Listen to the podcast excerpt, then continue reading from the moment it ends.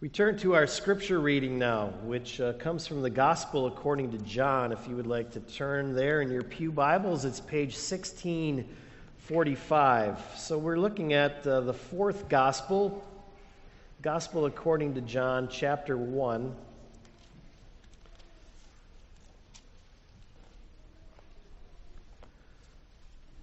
There are only two Gospels that really tell us or tell the birth story of Jesus directly. That's Matthew and Luke. And then the Gospel of John does tell us uh, about the birth of Christ, but from a rather theological perspective. We're going to read the first uh, 29 verses tonight of John chapter 1.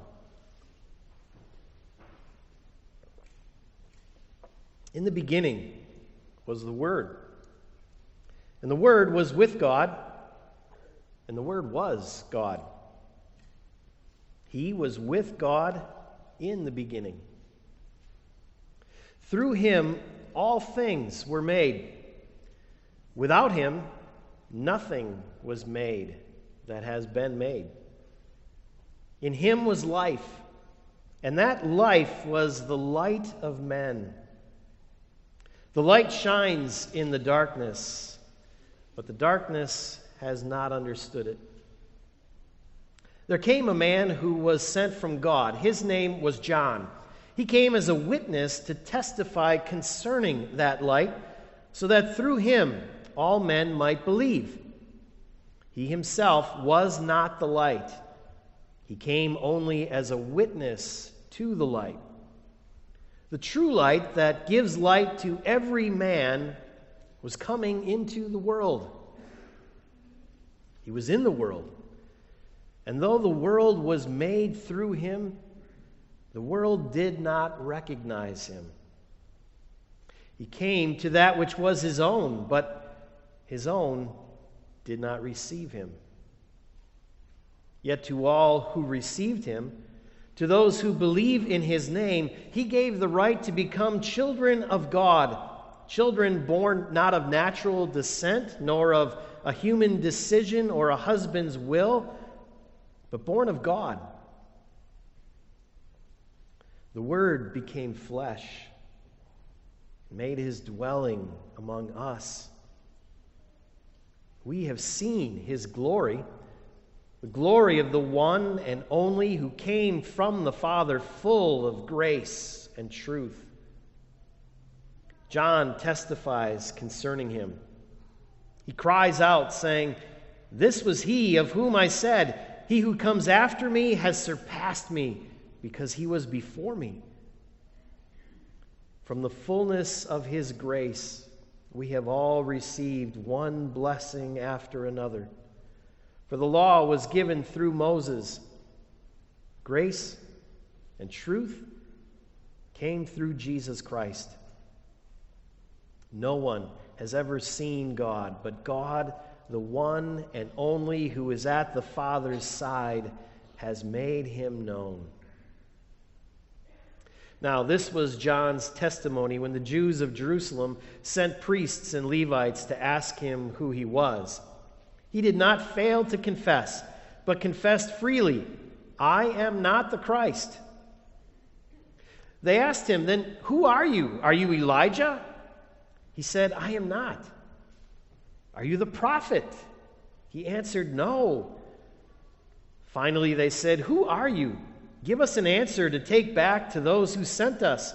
What do you say about yourself? John replied in the words of Isaiah the prophet I am the voice of one calling in the desert. Make straight the way for the Lord. Now, some Pharisees who had been sent questioned him. Why then do you baptize if you are not the Christ, nor Elijah, nor the prophet? I baptize with water, John replied. But among you stands one you do not know. He is the one who comes after me, the thongs of whose sandals I am not worthy to untie. This all happened at Bethany on the other side of the Jordan where John was baptizing. The next day, John saw Jesus coming toward him and said, Look, the Lamb of God who takes away the sin of the world. This is the word of the Lord. Thanks be to God. Sisters and brothers in Jesus Christ, by now you've probably all heard the term naked packaging. No longer does Amazon take your, your new printer that's, uh, that you ordered, whether it's Canon or Hewlett Packard or Brother that's boldly printed across the side. No longer do they throw that carton into another brown cardboard carton and then put that on the porch of your house. No, now instead they take that, that, that printer box complete with the, the nice, beautiful, big color picture of what's inside the box right on the side, and that's what they put right on your porch for everyone to see. This is so your local porch pirates can choose exactly what it is they want to steal and leave what they don't want alone. That's naked packaging. Nothing's hidden. What you see is what you get. And the question I'd like us to consider tonight is this When God came into our world in the person of Jesus, did he come in naked packaging? There's plenty here in John 1 that would seem to say no. No. That when God came into the world, he came in disguise. He came in a brown cardboard carton. That his identity was actually hidden. It was not plain for people to see who this was. And that seems to be the case in this highly theological portion of John 1 that we call the prologue. That was the first 18 verses or so of John 1. There we're told, or John tells us, that Jesus came as the elusive Word. The Word.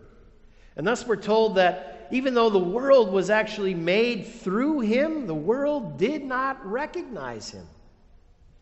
The world did not recognize him. And then John goes on to say, He came to that which was his own, but his own did not receive him. He was rejected. Rejected by his own, by the very people he came to save. And then when the chapter moves out of that theological section and gets into the narrative stuff that we so often adore, we hear the very same theme, really. John the Baptizer is being questioned by the Pharisees that question comes at him time and again Who are you? Who are you? Who are you? And John is saying, It's not important who I am. I came to point to somebody else. But even when John points to that someone else, all he can say is that among you stands one you do not know, one you don't recognize. In other words, this one could could stand right behind you in that baptism line as you're shuffling your way to the water's edge and waiting your turn to be dunked by John, you would actually have no clue who it was that was standing right in front of you in line. Among you stands one you do not know. Was Jesus God in naked packaging? I think our initial answer would have to be no. Jesus rather was unrecognized. He was rejected. He was overlooked. He must have been God in disguise. God in disguise. Every so often, we, we find that, fe- that theme in, in film. It's usually you know, made for television stuff, kind of the hallmarky stuff, if you ask me. But this theme of hidden identity. In fact, I, I Googled this week uh, movies where the princess comes in disguise. And I was amazed to see how many movie titles popped up. The Princess Protection Program, Royally Undercover, all sorts of movie titles like that. And the plots are all pretty much the same. some princess needs to hide out among us common folk for a while, and so she puts her credentials away and she mixes it up with the rest of us for a change. But then, of course, in the course of things, she falls in love with a commoner, and then she doesn't know what to do. Should she reveal her true royal self, or should she continue to, to go undercover? Well, this is, this is what some people think is the story of Jesus. That Jesus was, was God sort of trying to pass himself off as a commoner for a while before, before going back to being God again. In, in their minds, that's what Christmas is really all about. It's, it's about God putting on, dis, on a disguise and, and coming to the earth for a visit, sort of a, a 30 year staycation. And it never occurs to them or to us that Jesus actually might have been God in naked pas- packaging, God without disguise. What you see is what you get. It's, it's easy to lull ourselves, I think, in, in the other direction. Because we have this notion that surely if God were to come to the earth and visit us undisguised, if God were to come, there's no way that we would miss him. I mean, you can't disguise raw power or royalty or fame or affluence. You just can't, right? Sooner or later, sooner or later, it's going to bleed through. You can't conceal those kinds of things forever the cream naturally rises to the top, right? And so it's no surprise to us to hear names like Caesar Augustus and King Herod and even Quirinius the governor sprinkled into the Christmas story. I mean, that's what we think, right? After all, if, if God did come to visit, the welcoming party would certainly be a who's who of power and influence, right?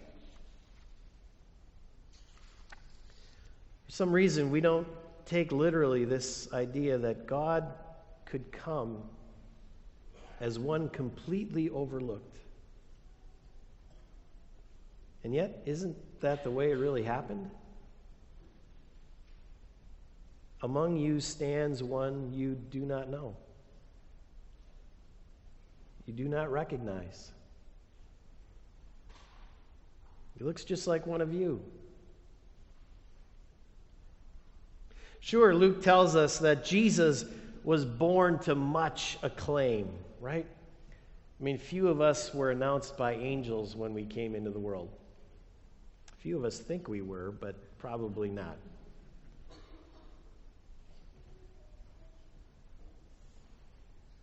But if you look hard at Luke, you quickly see that the only ones who were there to benefit from the announcement were some mangy shepherds, completely overlooked in their own right. In fact, the Christmas story is like a recitation of society's invisible and ignored. A pregnant teenager, a penniless father, smelly shepherds, magi Magi, who were probably less kings and more infomercial hucksters. Matthew, in his gospel, highlights for us that Jesus got his heritage from an Old Testament lower caste and even a subservient gender, the likes of Tamar and Rahab and Ruth and Bathsheba. All the unremarkable ones are there many of whom we'd just rather forget.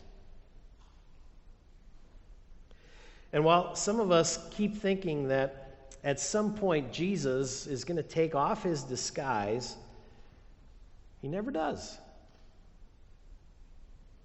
He was perfectly willing to remain anonymous to the Herods and the Caesars and the Pilates of the world, and to make himself known to the blind and the deaf and the lepers and the prostitutes and the fishermen and the soldiers and so very many others who were also the invisible members of the world, living on the margins of society or the other side of the tracks. Scott Hoezee says that the mighty Word of God who spoke the world into existence was perfectly content to come into this world less as a word and more as a whisper. He never took off that disguise because it wasn't the disguise. Among you stands one you do not know. Why didn't we know him? Was Jesus really God in disguise? Or was he God in naked packaging and and we just plain failed not to see him, not to recognize him. Among you stands one you do not know. It strikes me that that is still true even today. He stands among us, completely overlooked. I took a walk through my neighborhood a few nights ago and saw all of my neighbors' lawn displays, all of their lights, everything like that. They were clearly celebratory, right? I mean, lights themselves on a, on a cold, dark winter night are just cheery. And I saw words like joy and peace and, and goodwill, all kind of hopeful stuff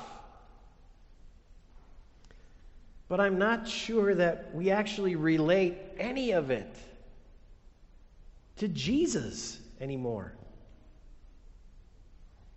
I mean, one yard, for example, had a, a huge Santa Claus, and he was overlooking some larger than life reindeer. And I think there was a 12 foot high Olaf there as well. I don't know how he got in the deal. And then, sort of off to the side, there was the word joy with a spotlight shining on it. And if you looked really close at the inside bottom of the letter O, there was a little manger and even a smaller child in the manger, and two rather tired people looking over the manger.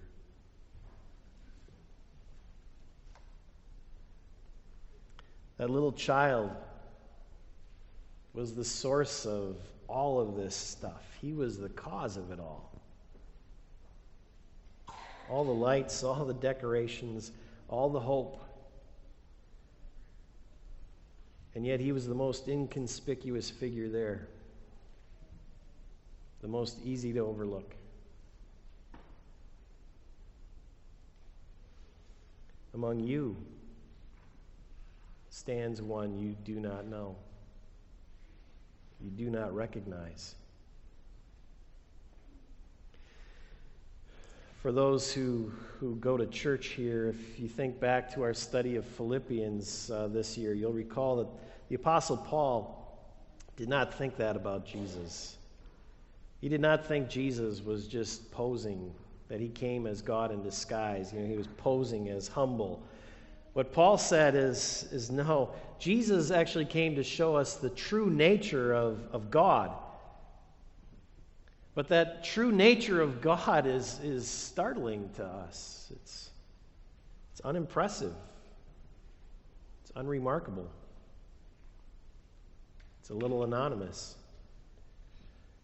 It's giving, it's sacrificing, it's suffering, it's serving. That's who God is. Paul said Jesus is God in naked packaging. What you see is exactly what you get. It's exactly who he is. In other words, this wasn't a part time gig. This was no disguise. This was God. Jesus. This was God. Which means something, I think. I mean, for one, like knows like, right? And like sees like.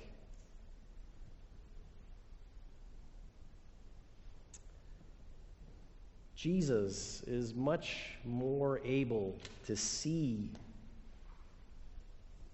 the ones that the world tends to overlook, isn't he?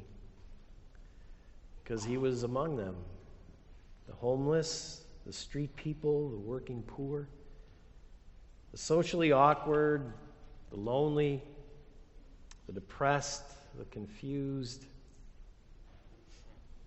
Jesus saw them all. He knew their names. They were his friends. These people are also among us. Yet most of the time we really don't know who they are.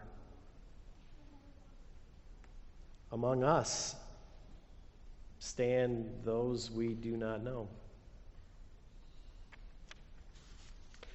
Who are they? They are image bearers of God. They are children of the Heavenly Father. They are precisely the last and the least and the lost and the lonely whom Jesus came to save. They are the poor to whom Jesus came preaching good news. They are the captives to whom he preached release. They are the ones who received him. They are the ones who received him. Not everyone did. Remember what John told us Jesus came to that which was his own, but his own did not receive him. Not everyone received him. But to those who did receive him, he gave the right to become children of God. Now, do you hear that? Those who were clearly thought to be his own, those who looked the part, they did not receive him. But there were others, others who were totally overlooked, who no one would have expected, who no one thought they have anything to do with God. They certainly weren't recognized as his own. They received him because they were watching for one like him. They were watching for a God like them, a God who knew their names. You think about it, how much hope would there be in this world? How many twinkling lights would you see on the houses if Jesus had come, you know, wearing Gucci shoes and Armani suits, carrying a Prada bag? If he'd come hobnobbing with Bill Gates and Brad Pitt and Lori Loughlin and the likes, would we still be hanging out lights on our lawns.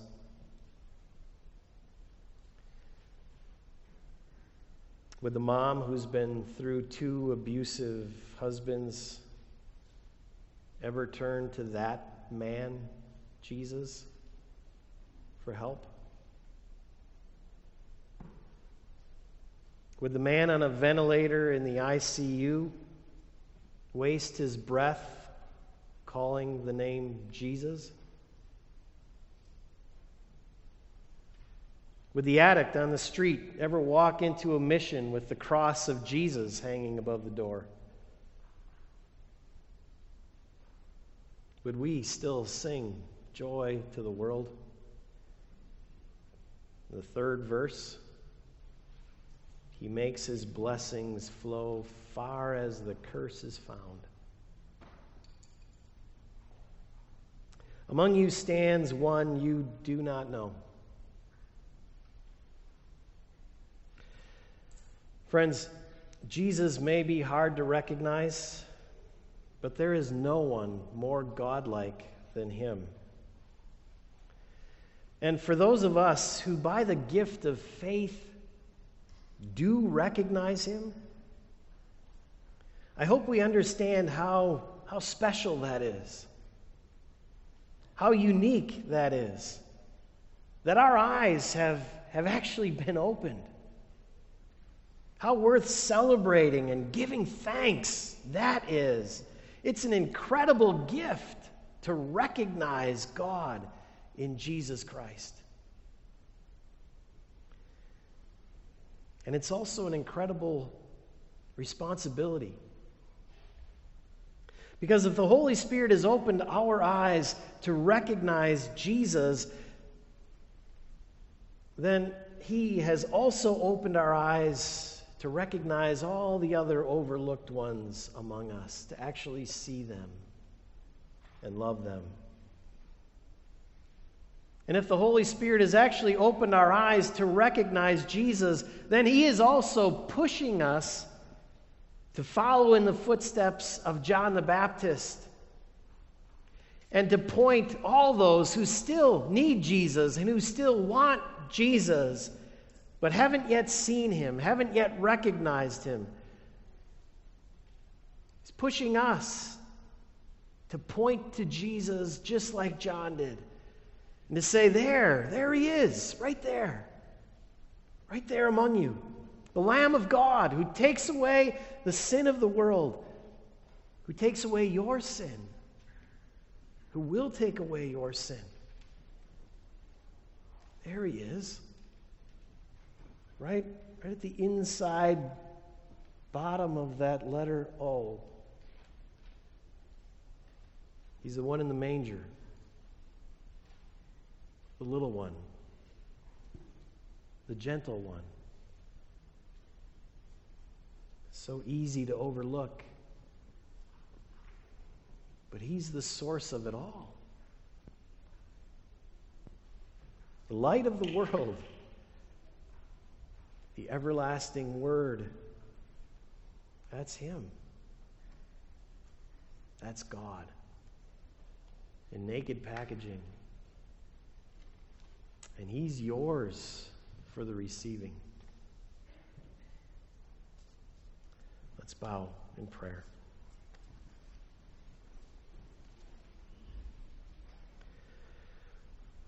Lord Jesus, thank you.